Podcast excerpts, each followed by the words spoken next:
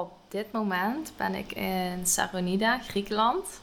En nadat ik Berlijn heb verlaten, waar ik ook mijn vorige podcast heb opgenomen, kreeg ik vrijwel direct de uitnodiging vanuit Nederland om voor Ron en Serena in Saronida te komen koken. Eergisteren ben ik hier aangekomen. En ja, Ron heeft zo'n bijzonder verhaal. Hij heeft echt een paar avonturen beleefd. Die zou ik op dit moment echt niet durven aangaan. Maar wel absoluut de moeite om te delen. Dus vandaag deze podcast. Ik ga Ron een aantal vragen stellen over die avonturen. Hij is namelijk onder andere naar Israël geweest, waar hij 3 maanden in de woestijn heeft gewoond in een tent. En vervolgens naar Oeganda is gegaan om hetzelfde te doen met zijn tent. En ja, het is echt wel living on the edge en super inspirerend en interessant. Dus welkom Ron, welkom in deze podcast. Thank you. Op je 8e ben jij in Nederland komen wonen. Ja. En tot je 22e heb je daar gewoond. Daarvoor woonde je in Israël.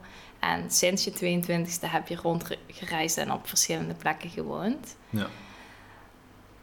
Maar vertel, hoe ben je op het idee gekomen om ooit op die leeftijd naar Israël te vertrekken om 3 maanden in de woestijn te gaan wonen? Het begon een beetje toen ik klaar was met studeren. Wou ik gewoon naar een warm land toe. Ik was een beetje klaar met Nederland. En dus ging ik gewoon naar mijn andere thuisland, Israël. En toen onze vrienden Jeannette en Natasha, die kwamen langs op vakantie. En toen hebben we eigenlijk door heel Israël rondgereisd zo'n beetje. Waaronder ook de woestijn. En toen, ik had al een beetje het idee dat ik gewoon de woestijn in wou gaan voor een langere tijd. En toen we daar dus met Jeannette en Natasha waren, toen had ik het erover met Jeannette. En toen wouden we eigenlijk een beetje inzien hoe we dat voor elkaar kunnen krijgen. En toen kwam zij eigenlijk met het idee van, joh, je moet eigenlijk gewoon een tent halen. En je moet gewoon zelf door de woestijn gaan lopen. Want ik zocht in het begin naar allemaal andere ideeën, zoals vrijwilligerswerk doen bij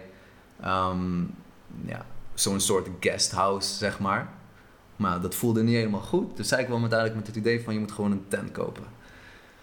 Ik vond het een beetje intens in het begin. Maar het klonk natuurlijk super vet. Alleen eerst ga je natuurlijk nadenken van, ja, is het veilig? Hoe moet ik dat me voorstellen? Waar haal ik water? Waar haal ik eten? En toen ik daar even over had nagedacht, toen kwam het uiteindelijk van, oké, let's do it. En waarom ik het voor 3 maanden wou doen, weet ik niet. Ik weet het. Ik had een bepaalde limiet, zeg maar, dat ik in Israël kon blijven. En zo kwam het erop neer dat ik voor 3 maanden maximaal daar kon zijn. Dus toen dacht ik van, top, let's do it. Want hoe zit dat dan? Jij hebt een Nederlands paspoort of een Israëlisch paspoort? Ik heb 2 paspoorten, maar omdat ik bijna heel mijn leven in Nederland heb gewoond, hoef ik het leger niet in Israël. Maar ik had wel een brief gehad toen ik 17 was, dat ik, als ik naar Israël ga, dan mag ik voor een maximum van 180 dagen volgens mij blijven. En als ik langer blijf, dan zou ik het leger in moeten. Ah. En dat wou ik niet. En ik was al bijna 3 maanden in Israël. Dus ik had 3 maanden over. Ah, oké. Dus op die manier, ja. Ja. Oké, en toen ben je dus eigenlijk gelijk die tent gaan kopen en de woestijn in gegaan. Zoiets, ja. Volgens mij, ja, we hadden dus eerst met Jeannette en Natasha volgens mij een beetje rondgetoerd daar. En toen zij naar huis gingen, hadden ze mij afgezet. En toen ging ik alleen verder. Volgens mij was het zoiets, ja. Ja. Te gek. Ja. En hoe bepaalde je waar je naartoe ging? En hoe voelden die eerste dagen voor jou? Het voelde super spannend. Ten eerste begon ik in Mitspe Ramon. Dat is een klein dorpje, laten we zeggen. Aan de bovenkant van een krater. Het is de grootste krater van Israël. En daarboven is dus een klein stadje. Dus ik wist van, oké, daar heb je een supermarkt. Daar kan ik dus mijn voedsel en water halen. Ik heb al een keer naar beneden in de krater gehiked. Dat was volgens mij is van 3 uur hike. Dan moet je naar beneden. En dat was super vet. Want het is echt een soort national park als het ware. Daar heb je allemaal wilde dieren ook. Waar ik super geïnteresseerd in was. En allemaal planten. Dus dat was gewoon de plek om te zijn eigenlijk. Dus ik dacht bij mezelf van oké, ik kan daar bij de supermarkt zeg maar mijn voedsel en water halen. Dan hike ik naar beneden. Dan kan ik 2-3 dagen daar zijn. En dan moet ik weer naar boven gaan om opnieuw voedsel en zo te halen. Dus ja, zo begon het. Alleen Mitspe Ramon, dat is volgens mij van op 800 meter hoogte. En ik deed het in december. Dus het was winter. Nou, overdag is het perfect, want dan heb je 22 graden of zo. Maar 's avonds werd het echt super koud. Dus daar heb ik volgens mij 2 weken gezeten in totaal. Maar de nachten waren zo koud. En ik had echt een goede slaapzak. Maar het was echt freezing. En toen dacht ik van weet je, ik ben hier ook al 2 weken geweest. Laten we nu een andere area opzoeken. En toen dacht ik aan Elat. Elat is echt het zuidelijkste stad van Israël. En de woestijn is daar veel warmer. Daar was het echt gewoon 30 graden. Soms 30 graden. Dus ongeveer 25 tot 30 graden overdag. En 's avonds was het misschien 20 graden, denk ik. Of 18. In ieder geval comfortabel genoeg dat je niet voelt dat je aan het bevriezen bent. Want in Mitspe Ramon was het echt 3 graden of zo. Dus toen ging ik daarheen. En eigenlijk met Google Maps keek ik van... in Elat kan ik natuurlijk mijn voedsel en water halen. En dan daaromheen heb je allemaal dingen die je... daar heb je gewoon echt de woestijn. Dus met Google Maps ging ik eigenlijk een beetje opzoeken naar plekken waar ik daar kan zitten. En zo heb ik dus bepaalde plekken gevonden. Dus op 1 plek heb ik bijna 2 maanden gezeten. Want dat vond ik gewoon de perfecte plek. En dat was 4 uur lopen van Elat. Dus 2 keer per week moest ik dan 4 uur lopen naar Elat, voedsel en water halen en dan met al dat voedsel en water weer 4 uur teruglopen. Wat best intens was, want naar Elat ging ik gewoon met een lege tas, dus dat was geen probleem. Maar ik wou natuurlijk zoveel mogelijk water en voedsel in 1 keer meebrengen, want je wil niet elke keer op en neer. Dus je had wel een tas van 25 of 30 kilo of zo. En je loopt in de zon, in de hitte. Dus dat was wel intens. Dus ik ging wel proberen om een beetje aan het einde van de dag terug te lopen. En dan had je misschien nog 1 uur of 2 uur dat je echt in de donker loopt. Maar dat was verder prima, want ik kende uiteindelijk gewoon die hele omgeving. Dus het was ook niet, geen probleem gewoon in het donker te lopen. En het was gewoon veel meer comfortabel. Maar omdat het zo'n zware tas is, moet je wel gewoon om het uur stoppen. En even zitten, even wat drinken en dan langzaam weer verder. En wat at je dan? Zoal? Ik leefde zo goed als op gedroogde vijgen en zonnebloempitten. Ja. Ik had eigenlijk... ochtends at ik voornamelijk zeg maar sappig fruit. Dat kon sinaasappel zijn of iets in die richting. En dan liet ik eigenlijk de meeste spullen gewoon in die tent. En dan ging ik met een tas hiken. Waar alleen maar die vijgen in zaten en die zonnebloempitten. Met water, of course. En dan ging ik de hele dag hiken en mediteren. En van alles een beetje doen. En dan 's avonds at ik wel een salade, Ik had niks bij om te koken. Toentertijd kookte ik ook helemaal niet, want ik deed een raw food diet. Ik maakte eigenlijk gewoon een salade 's avonds met van alles. En mijn spullen bewaarde ik in een grot, want die tent dat wordt super heet gedurende de dag. Dus in die grot was het iets koeler. Dus daar, stopte ik gewoon al mijn spullen in een vuilniszak om de dieren buiten te houden, wat niet helemaal lukte. Want er waren van die woestijnratten die toch door de tas heen konden eten natuurlijk. En dan die appels, vooral van de appels hielden ze. Dus in principe dat. En ik kon mijn groente en fruit niet wassen of zo. Want ja, je zit in de woestijn en ik ga mijn schone drinkwater daar niet aan hoe noem je dat? Opruiken. Ja. En een douche zat er ook niet in. Want ja, je hebt geen douche in het midden van de woestijn. Dus. Oh my god. Nou. Dus je hebt je gewoon 3 maanden niet gedoucht. Ja. En hoe voelde dat? Ik realiseerde me gewoon dat als ik deze trip wil doen, dan is dit gewoon hoe het is. Je hebt geen douche daar. Je hebt zo goed als geen water in de woestijn. So deal with it.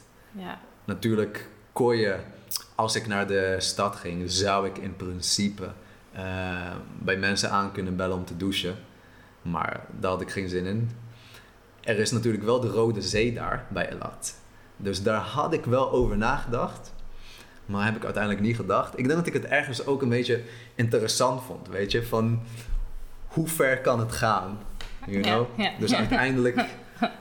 Ja, het is heel grappig. Want in de eerste week begin je te zweten en begin je jezelf te ruiken. En het lijkt wel alsof je na een week of zo een soort laagje hebt gecreëerd. Ja. En dan... Het voelde voor mij in ieder geval alsof het een beetje ophield met het zweten en alles. Nou, als ik terugkijk, denk ik van ja, dat kan gewoon niet zo zijn, weet je.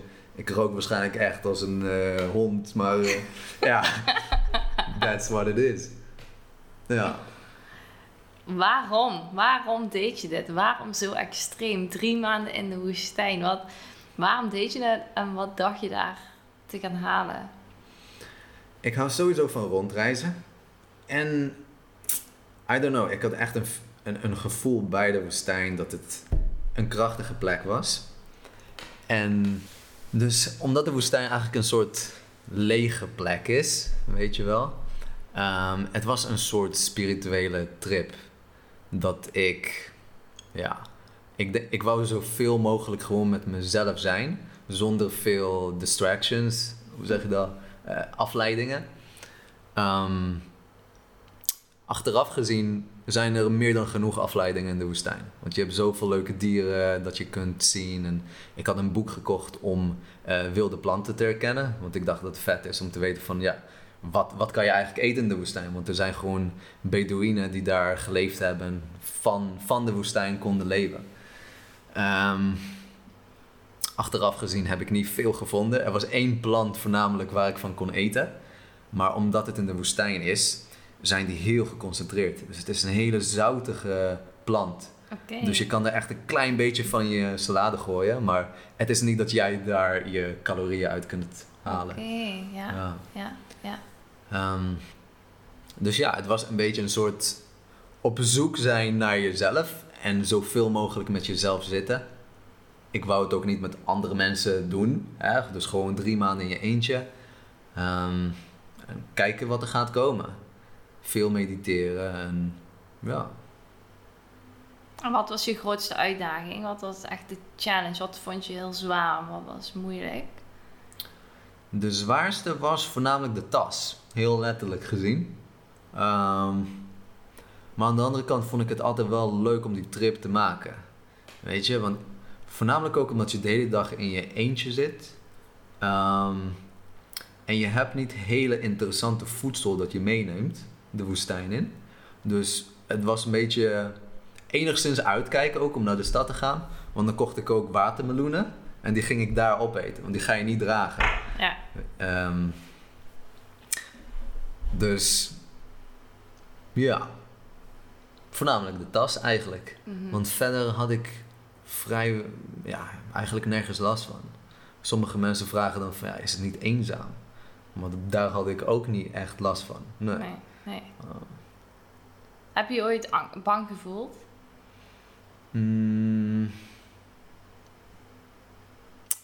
Ik heb me niet bang gevoeld. Wel een paar keer dat ik echt even moest opletten. Dat was in die krater waar ik zat.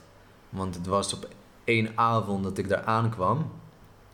En normaal gesproken moest ik rond 1 uurtje of 3 al op zoek gaan naar een slaapplek. Want... het was winter, dus het wordt donker rond 5 uur. En Ja, je moet wel een goede plek hebben waar je kunt slapen, ook al heb je een tent. En het probleem was dat in die krater had je gewoon heel veel scherpe stenen. Dus daar kan je niet echt je tent op neerzetten. Of misschien kan je het doen, maar heb je ook de kans dat je tent gewoon kapot maakt. Dus ik bleef maar rondzoeken naar een plek. En toen werd het uiteindelijk donker. Dus had ik mijn tent maar neergezet in een riverbed. Hoe zeg je dat in het Nederlands? Rivierbedding. Ja. Want daar heb je gewoon zand. Want alle regen komt allemaal daar doorheen. Dus dat was zacht genoeg om op te slapen. Maar het was gevaarlijk, want als het gaat regenen... en het kan ook regen zijn die 100 kilometer verderop is... ja, dat gaat allemaal in die rivierbeden. Bedding. Ja. En ja, mensen gaan daar gewoon door dood. Weet je, het gebeurt ieder jaar ook in Israël. Ja, want mensen vinden dat super vet, weet je. Om die eerste regen bijvoorbeeld van het jaar te zien. Yeah. En mensen zoeken dat juist op. Okay. Maar mensen vergissen zich hoe intens dat kan zijn. Dus dat gebeurt gewoon ieder jaar weer. Dat mensen of echt doodgaan of gewoon daarin terechtkomen. Er moet een helikopter komen om ze te redden. Dus ik wist dat dat niet een slimme plan was. Maar ik dacht van... Alright, it is what it is. Dus dat had ik gedaan. En gewoon echt opgelet naar de geluiden om me heen. Of ik regen hoor. En toevallig die nacht begon het te regenen. Dus ik was gelijk opgestaan. En er kwam een klein beetje water waar ik lag. Maar het was niet intens of zo. Het hield snel weer op. Dus na een paar minuten dacht ik van... Oké, ik ga maar weer terug... de tent in. En, dat was oké verder. Ja. En een andere keer in het zuiden. Toen regende het ook. En ik zocht ook naar een slaapplek. En ik wou dat het een beetje droog was. Want ik had volgens mij een gat in mijn tent. Het was zoiets. Okay. En toen het regende... Ja, het regende bijna nooit. Ik heb maar volgens mij 3 keer in die hele 3 maanden regen gezien. Dus ik zocht naar een plek eigenlijk dat... mij afschermt als het ware. En ik had een plek gevonden onder een soort klif. Het leek een goed idee toen, maar later begreep ik dat dat een van de gevaarlijkste plekken eigenlijk is. Want zodra er water is, gaan er dingen bewegen. En rotsen kunnen naar beneden vallen. Oh, yeah. Ja. Dus toen ik daar lag, begon ik al hier en daar dingen te horen vallen. Echt? Ja. Oh my god. Maar again, er gebeurde niks uiteindelijk. Ja. Dus. Ja. Zijn er dingen die je nu achteraf anders zou hebben gedaan?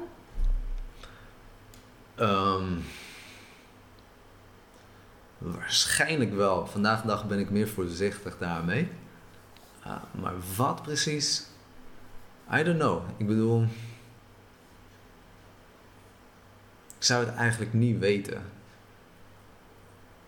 Ja, waarschijnlijk niet dan. Nee. Mooi. Goed zo. Ja. Goede ervaringen gehad. Ja. Is het ook een keer kantje boord geweest? Ja, dus er was 1 keer. Mijn vader en mijn oom, die kwamen mij opzoeken. Die wonen in Israël.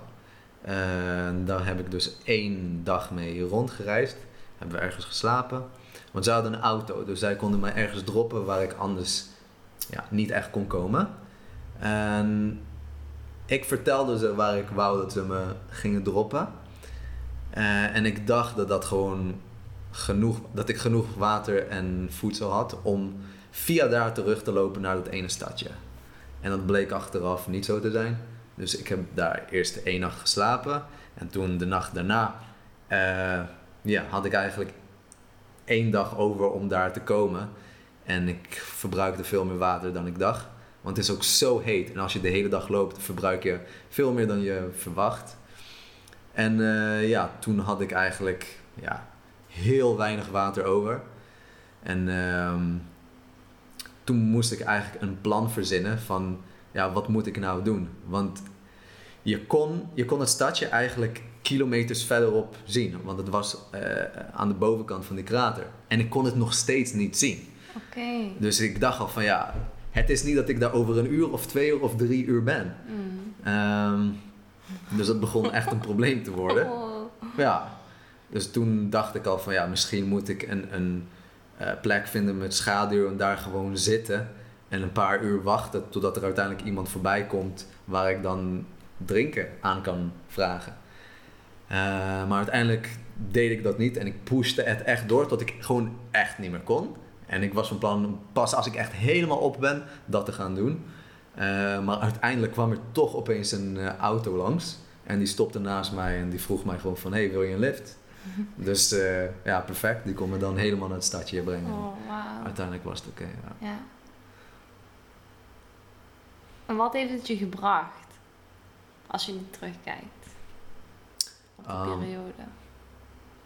Het is lastig om echt te zeggen. Vooral omdat het nu 6 jaar geleden was. Maar wat het sowieso bracht is dat ik zag dat ik veel sterker was dan ik dacht te zijn. En daar bedoel ik echt fysiek gezien mee.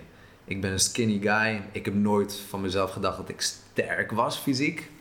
En het is toch een intense trip, weet je. Dus ja, dat ik dat aankon, gaf mij ook later in mijn leven het inzicht dat ik ook gewoon zwaar werk kan doen. En dat heb ik later gedaan met teelt bijvoorbeeld.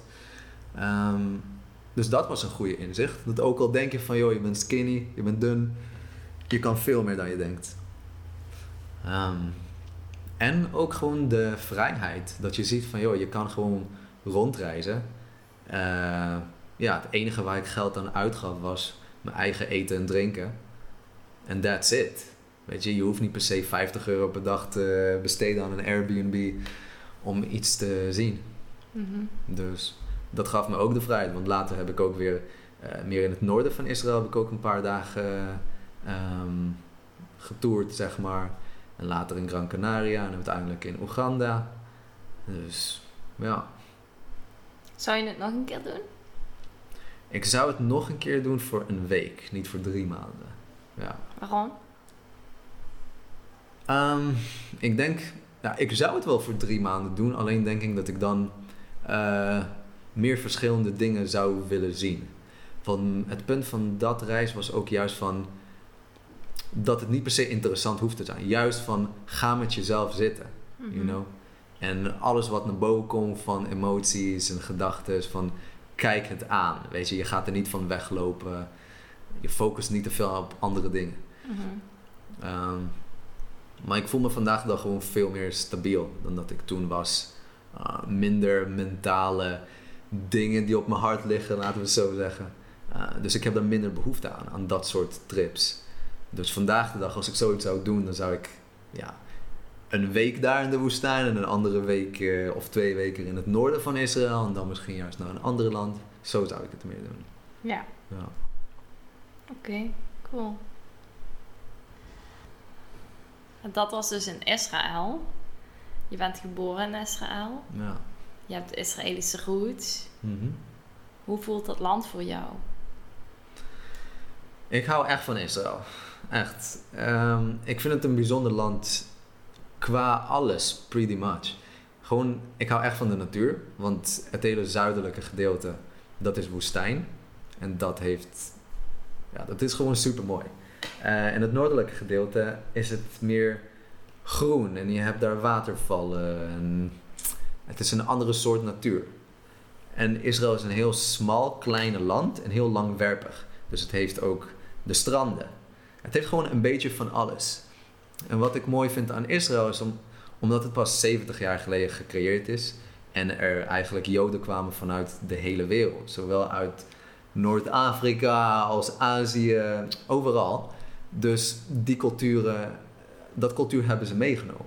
Ja, ze zijn allemaal Joods, of merendeels van het land. Maar ze hebben allemaal hun eigen dingen meegenomen uit Spanje of Afghanistan, of waar ze vandaan kwamen. Ja. En mijn familie woont er nog, you know. Dus, ja. Het is op politiek gebied geen makkelijk land. En dat is het jammere aan dat gebied. Maar verder, het land zelf en de geschiedenis daar en alles wat er te zien valt en de fruit dat er daar te vinden is. En de mensen zelf, ja, ik vind het echt top. Ja. Gaaf. Ja. Je was toen 22 toen je die trip hebt gedaan door de woestijn, of 23? Ja, 22 of 23, ik weet niet meer. Volgens mij 22, ja. Ja. Een jaar later besloot je om naar Oeganda te gaan. Hoe kwam je daar nou weer bij? Het kwam een beetje door onze vriendin Jeannette. Die stuurde me een beetje. Het was natuurlijk mijn eigen idee dat ik naar Afrika in het algemeen wou. En toentertijd was ik fruitariër, dus ik leefde echt alleen op fruit. Ik had bepaalde ideeën toen waar ik vandaag anders over nadenk. Maar ik geloofde echt dat de mens eigenlijk daar hoort te zijn. Of ik was dat een beetje aan het bestuderen, laten we het zo zeggen. We hebben natuurlijk gewoon bewijs dat de mens uit Afrika oorspronkelijk kwam. En voornamelijk bij dat gedeelte van Oeganda, Kenia. Echt op de Evenaar. Dus ik had een beetje ideeën van dat de natuurlijke plek is voor de mens. Weet je, de temperatuur is ook stabiel heel het jaar door. Want kleding is eigenlijk onnatuurlijk. En schoenen.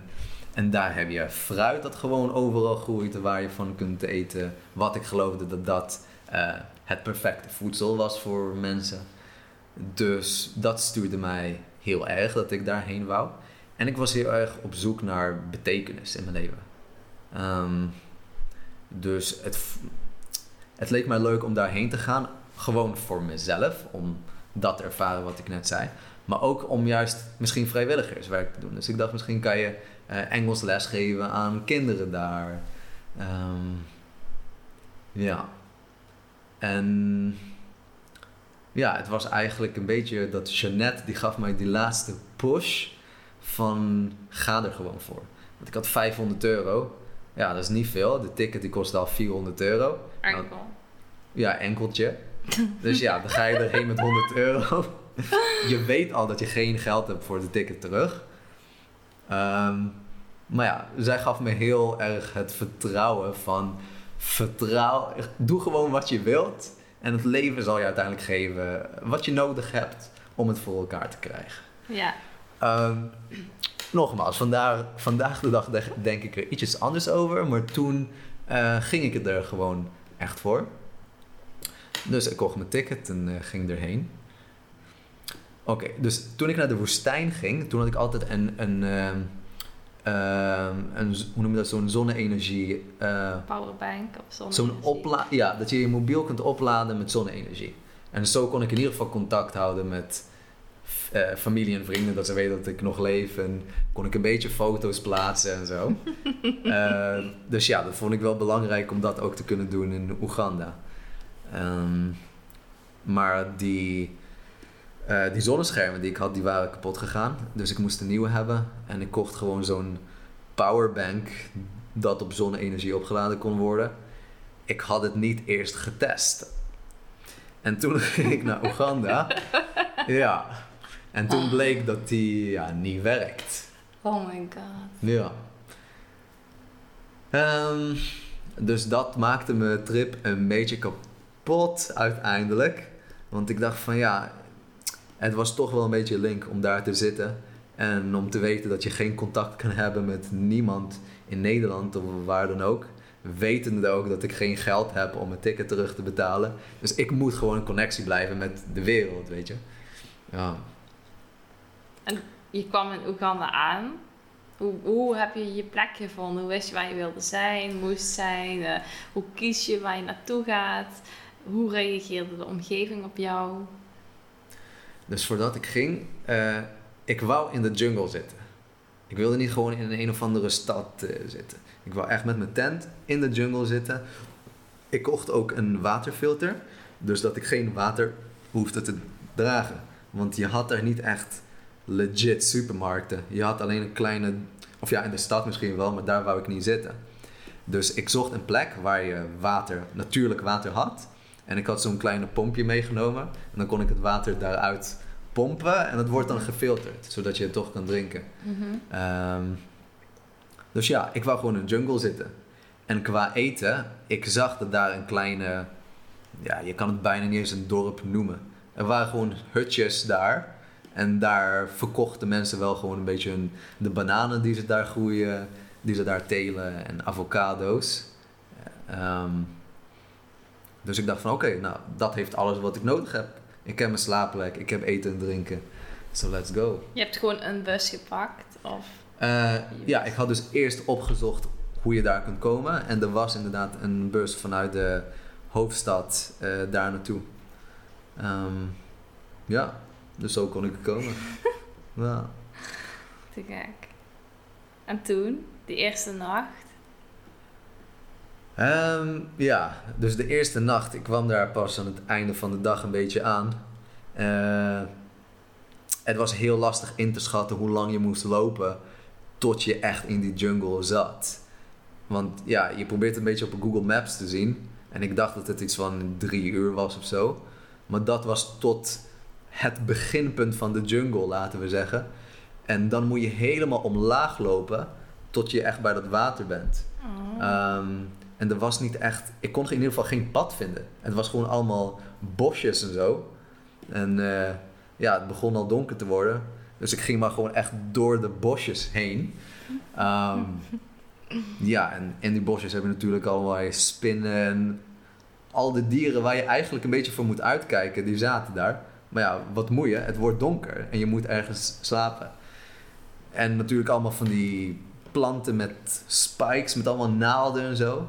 Dus het was even echt oncomfortabel. En ja, toen werd het zo donker dat ik dacht van oké, ik moet gewoon hier blijven slapen. Je liep toen wel op schoenen? Ja. Ik liep toen wel op schoenen. Ja. En ja, het was een beetje een soort heuvel. Want ik was nog niet op een plek waar het gewoon recht was. Mm-hmm. Dus ja, ik moest maar gewoon. Dus had ik een tent neergelegd op dat heuvelachtig gedeelte. Gewoon bovenop al die planten, noem maar op. En ja, daar ging ik dan slapen. En toen ging ik die avocado's eten die ik had gekocht. En toen zag ik ineens een mega grote spin in mijn tent. Ja, en... ja, in Israël was ik heel bekend met alle dieren. En ik wist waar je voor moet uitkijken. Qua giftige spinnen en slangen en zo. Ja, en Oeganda, dat wist ik niet. Het was heel lastig op te zoeken in het Engels online. Dus ja, ik wist niet wat dat voor soort spin was. Ik zag alleen dat die van die... hoe noem je dat? Van die fangs. Ja, van die gif dingetjes had. Echt? Ja. Dus ja, toen... Met een klein stokje of zo probeerde ik hem uit mijn tent te jagen. Ja, hij liep een beetje rond. En toen ineens sprong hij naar de hele andere kant van mijn tent. Ja, dat was echt even een moment dat je dacht van wow. Want het kan gewoon een giftige spin zijn. Ja. En wat doe je dan als je gebeten wordt? Ja. Ik weet niet eens waar een ziekenhuis is. Weet je, je bent in the middle of nowhere. Ja. En het is zo'n edgy moment. Maar uiteindelijk toch gewoon gelukt om hem eruit te krijgen. Ja. Ja. En wat voelde je op dat moment? Op welk moment? Dat moment van die spin. Was je bang of zat je meteen in overlevingsmodus? Ik fix dit. Meer van ik fix dit. Want ik had in die 3 maanden de woestijn had ik ook hier en daar een beetje rare dingen ervaren. Dus ik was er wel bekend met gebeurt er iets geks? Moet je niet echt in paniek raken. Je moet zo... rationeel mogelijk en kalm mogelijk zijn en gewoon beslissen wat je moet doen. Maar uiteraard dacht ik, je bent je bewust wat het kan betekenen. Nee. Ook, you know? Ja. Daarom reageer je natuurlijk ook zo rationeel, omdat je bewust bent wat er kan gebeuren. Nou, maar nee, dat liep goed af uiteindelijk. En de volgende dag ben je doorgelopen naar het meer? Ja, en daar had ik wel gewoon een goed plekje gevonden. Ja. Ja. En toen? Wat heb je toen die tweede dag gedaan? Ik weet niet precies wat ik die tweede of derde of vierde dag heb gedaan of zo. Maar ik begon gewoon een beetje rond te lopen. En kijken wat ik daar allemaal te zien heb. Dus het was wel leuk, want ik kon allemaal aapjes zien. En ja, allerlei dieren van de jungle. Op de muggen na dan, die waren echt verschrikkelijk. Dat had ik echt niet... ik wist niet hoe ernstig het zou zijn. Ik begreep dat er muggen konden zijn, maar het was echt... Je kon gewoon niet zitten. Je zat en er kwamen gewoon 5 muggen op je af. En die probeer je dan weg te doen, maar ze komen zo weer terug. Dus het was veel meer stress dan ik op gehoopt had. En het brak een beetje het idee dat ik had over het natuurlijk leven, weet je. En dat alles daar perfect zou kunnen zijn. En ik dacht echt dat ik daar op blote voeten bijvoorbeeld zou kunnen rondlopen. Maar dat was natuurlijk niet zo. Weet je, er waren zoveel scherpe planten, zeg maar. Met allemaal van die naalden. En ja, uiteindelijk ben ik ook een parasiet opgelopen daar. Want ik ging zwemmen. En toen, ja, er was allemaal modder. Dus daar had ik opgelopen. En daar zat dus een jigger flea in. Dat is een soort parasiet dat ja, in de grond eigenlijk leeft. En zodra een mens of dier daar loopt, dan gaat hij gelijk in je voet. En daar gaat hij dan eieren leggen in je voet. Oh nou, daar kwam ik pas een maand later achter. Want ik had er in het begin helemaal geen last van. Ik wist het helemaal niet.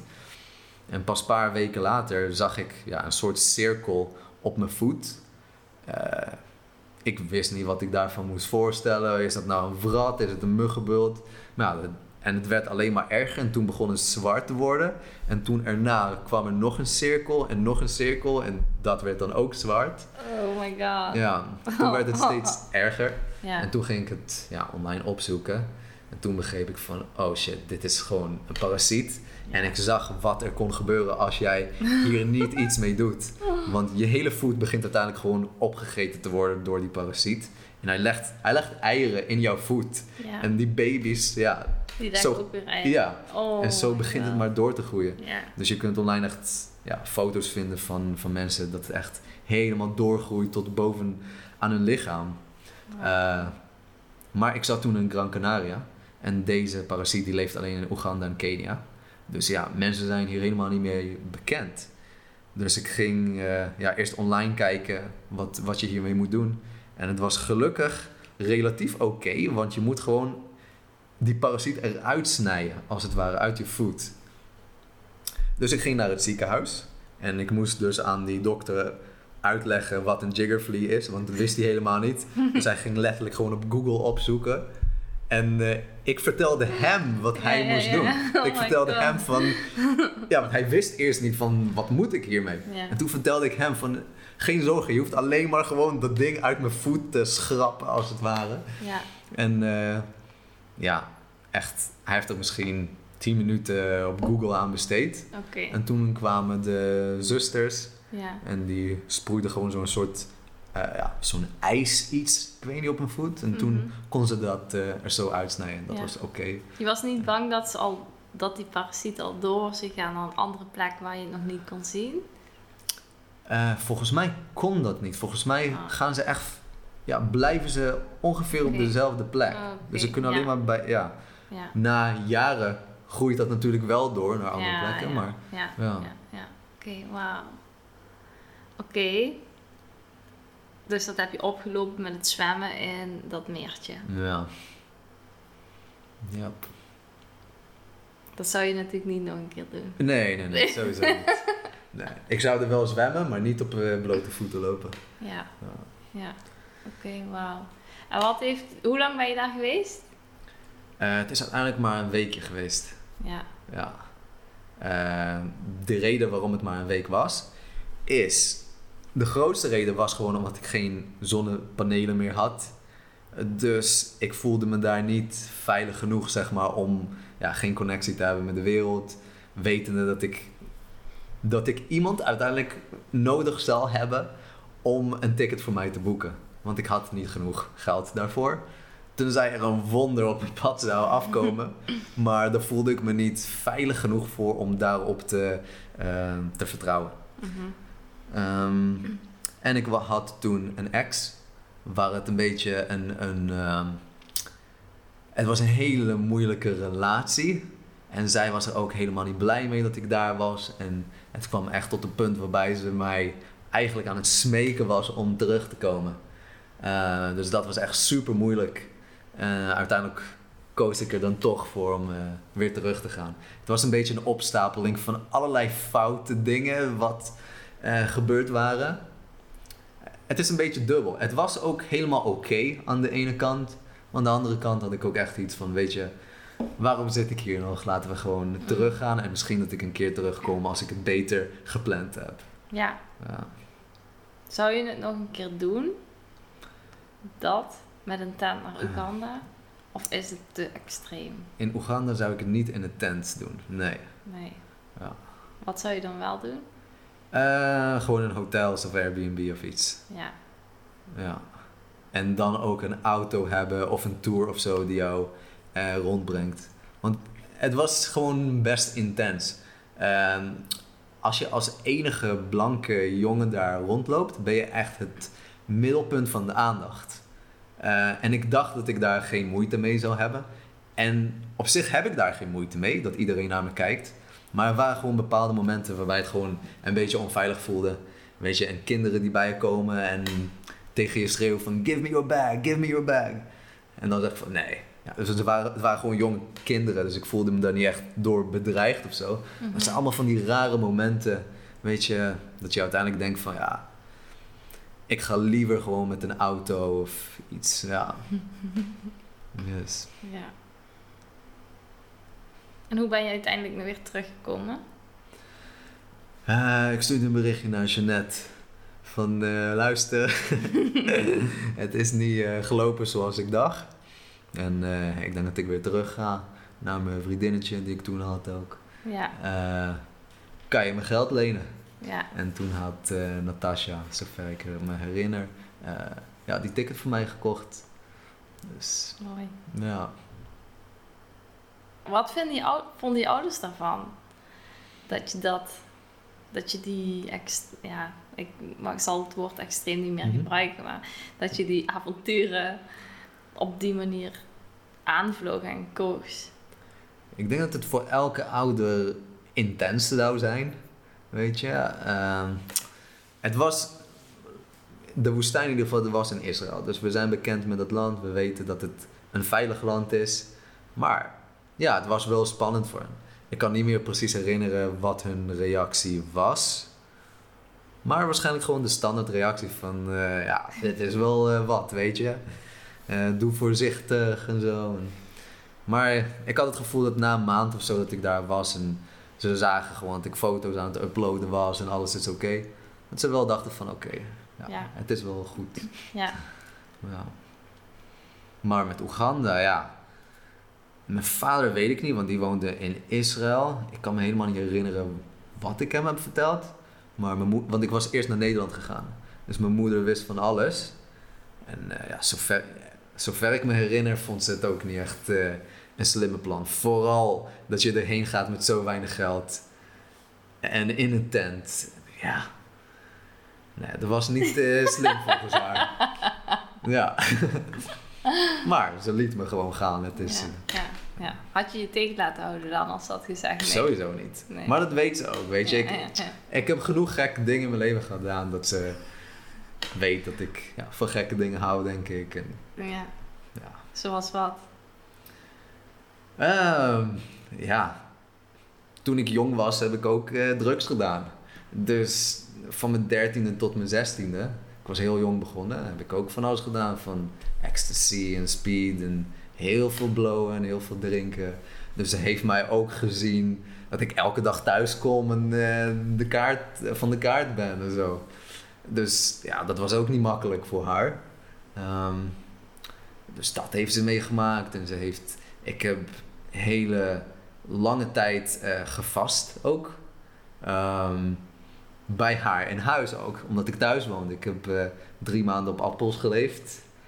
En 2 maanden op persimmons heb ik een keer gedaan. En allemaal dat soort dingen. Dat waren ook extreme dingen. En ik was heel erg afgevallen. Ik heb vaak extreme overtuigingen gehad. Vooral toen ik jonger was. Dus ja, ze heeft zoveel gekke dingen een beetje gezien. Dat ze het wel een beetje gewend was, denk ik. Wat bedoel je met extreme overtuigingen? Welk gezond mens gaat 3 maanden appels eten? Weet je. Dus ik had toen ook allemaal overtuigingen over dat je kon leven op licht. Weet je, Breatharian noemen ze dat. Banana Life, toch? Ja. Sommigen zeggen dat je kunt leven op licht of op ademen. En ik was heel erg met het spirituele bezig toen. En ja, daar heb je allemaal onderdelen in. Waar ik... Des te gekker het was, dus te meer ik naar geneigd was. Of het nou om aliens ging, geloof in aliens en dat je met ze kunt communiceren. Vandaag de dag sta ik daar heel anders in. Ik geloof zo goed als bijna helemaal niks meer in veel dingen dat ik vroeger geloofde. Maar toen was ik daar heel erg mee bezig.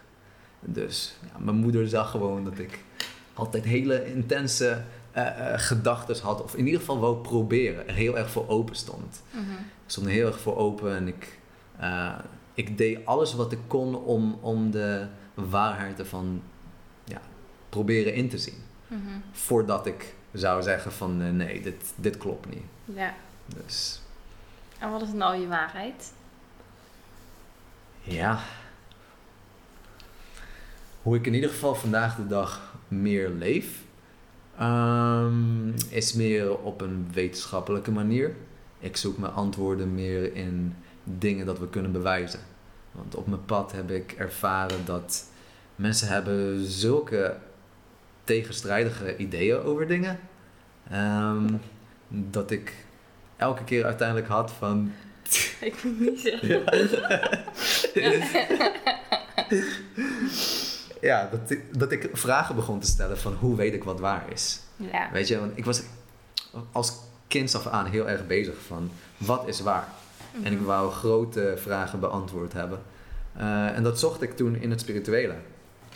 En ik stond voor alles open, van alles uitgeprobeerd. En uiteindelijk had ik gewoon steeds meer het gevoel van hoe weet ik nou dat dit waar is? Want deze persoon zegt dat hij of zij dit zo ervaart. En een andere persoon die ook met hetzelfde bezig is, die zegt precies het omgekeerde. Dus wie vertrouw ik nou? En kan ik mezelf wel vertrouwen? Want ik heb ook het idee dat ik dit en dat kan. Maar hoe weet ik dat dat waar is? Want een jaar geleden heb ik het weer anders ervaren. Mm-hmm. Weet je, dus ik was heel erg op zoek naar het objectieve. Mm-hmm. Ja. Dus vandaag de dag, als ik iets wil weten, zoek ik gewoon meer van wat is het bewijs dat wij hebben daarvoor. Ja. Oh. En nu woon je hier in Griekenland. Yes. Hoe ben je hier terecht gekomen? Ik ben getrouwd met Serena en zij heeft een Amerikaanse paspoort. Dus het kwam er eigenlijk op neer, om een heel lang verhaal kort te maken, dat het makkelijker was om een visum voor haar te krijgen hier dan in Nederland. Dus zo kwamen we hier terecht. Maar nou vinden we het zo geweldig hier dat we gewoon hier blijven. Wow. Mooi. En de afgelopen jaren hebben jullie wel rondgereisd. Als in verhuisd. Toch? De laatste 2 jaar wonen we in Griekenland. Okay, 2 jaar. We zijn 4 jaar samen. En het eerste 2 jaar dat we samen waren, waren we continu om de 3 maanden naar een ander land. Omdat wij andere paspoorten hebben. Dus je kan steeds maar 3 maanden in één land zitten. Mm-hmm. En als je dus 3 maanden in Nederland bent, kun je niet even naar Duitsland. Je moet echt de EU uit. Okay. Het was elke keer van Nederland naar Israël. Dan weer naar Nederland. Dan weer naar Bosnië. En zo ging je elke keer op en neer. Ja. Ja. Hoe was dat? Het was super vet. Want elke keer... je hebt zulke bijzondere ervaringen overal. Maar ook vermoeiend. Want je moet nou Nederland uit. Je gaat naar Israël. Je hebt geld nodig. Dus je moet werk hebben. Dus het was zoeken naar werk. En ook echt werk waarbij je maar maximaal 3 maanden kunt zijn. Want als je bij iemand aanklopt en je zegt van oké, ik wil bij je werk. Maar voor 3 maanden denk je heel veel plekken van het duurt minimaal een maand om jou te leren hoe je het werk moet doen, weet je. Mm-hmm. Dus het was ook heel lastig elke keer om een baan te vinden. Dus ik was heel erg geneigd om de meest simpele banen eigenlijk te doen. Weet je, in fabrieken en zo. Want dat zijn eigenlijk de banen waarbij je zo kunt inlopen en eigenlijk het werk leren binnen een paar dagen, als het ware. Ja.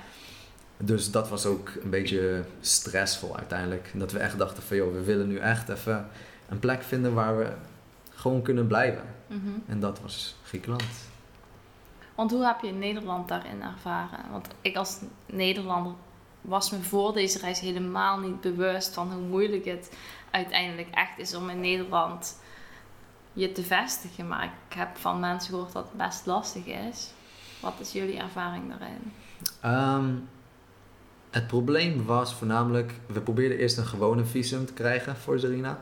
Maar daarvoor moest ik een jaar of 2 jaar of zo een bepaalde bedrag per maand verdienen. En het moest bij dezelfde baas ook zijn. Nou, ik verdiende eigenlijk dat bedrag. Maar het was elke keer 3 maanden in Israël, 3 maanden in Nederland. Dus dat was niet voldoende en daardoor zijn we afgewezen daarop. Maar stel, je zou dat hebben, dan kon zij wel gewoon het visum krijgen. Okay. Dus ze vertelde ons wel van, ja, eigenlijk moet Serena dan weg, terug naar Amerika. En jij moet in Nederland voor een jaar of zo blijven werken. Mm-hmm. En dan pas kunnen jullie opnieuw aanmelden. Ja. Dus stel, we zouden dat doen, dan had het gekund. Ja. Maar omdat we dat niet hadden, moesten we iets anders verzinnen. Ja. Ja. Ja. Ja, top. En wat doe je nu voor werk?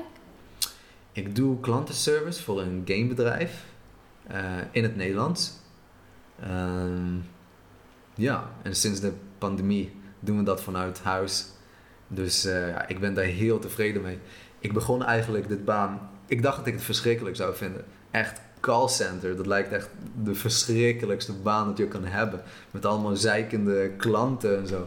Dus, maar ik nam deze baan omdat we dachten van oké, we gaan die visum voor haar regelen.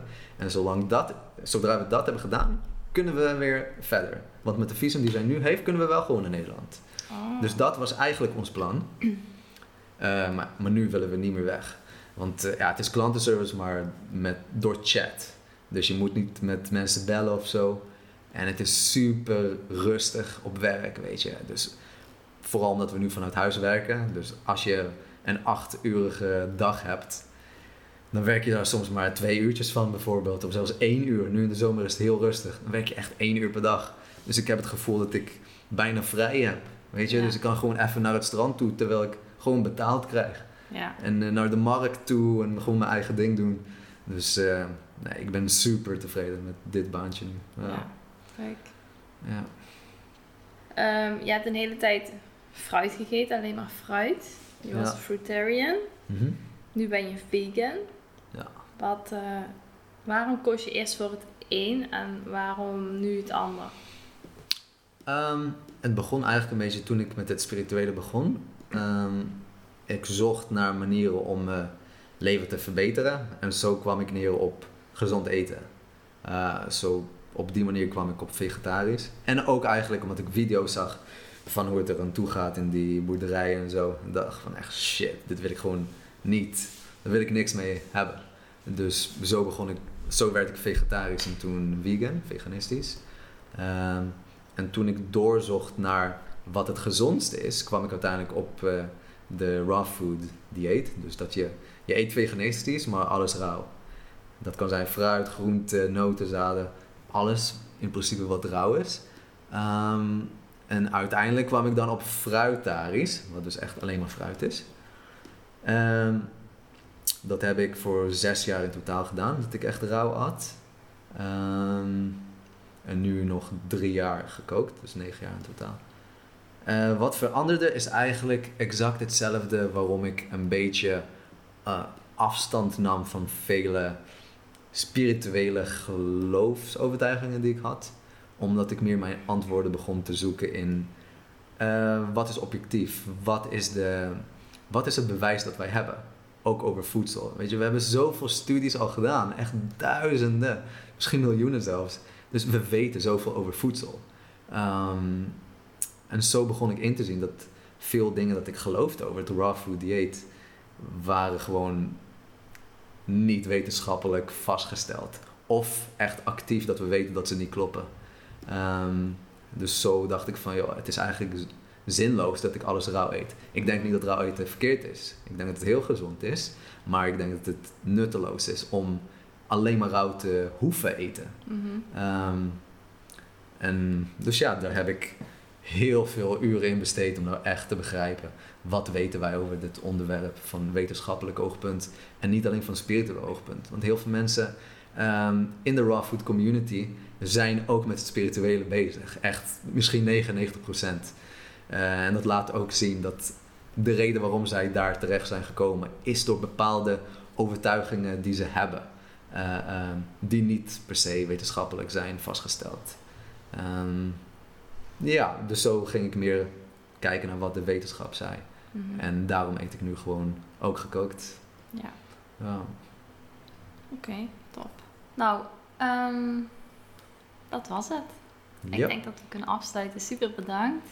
Je hebt me heel erg geïnspireerd met jouw verhalen.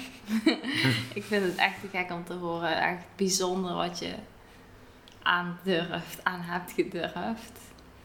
Het is heel grappig dat jij dat zegt, want wat jij nu doet is voor mij veel intensiever dan wat ik heb gedaan. Dus jij hebt eigenlijk veel meer lef dan mij met wat jij nu doet. Ja, zo voel ik het echt niet. Ja. Maar dat was voor jou comfortabel in je gedachten en in je zijn. Ja. En voor mij voelt dit als logisch. Voor mij is het comfortabel om gewoon in een tent te zitten en mij niet te hoeven, niks te hoeven doen met mensen. Maar jij moet nu echt bij mensen, ja.